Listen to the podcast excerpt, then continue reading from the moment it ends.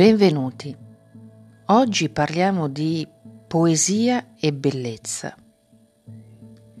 La poesia, così poco frequentata, silenziosa compagna di attimi eterni, amplifica la sensualità della vita, celebra e accoglie l'universo infinito. La poesia è il preludio del silenzio, della parola interrotta, che lascia spazio all'immaginazione e alla creatività, al disegno del proprio mondo.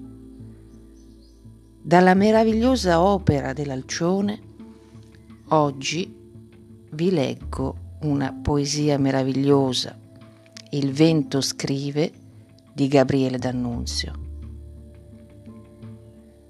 Sulla docile sabbia il vento scrive, con le penne dell'ala, e in sua favella parlano i segni per le bianche rive.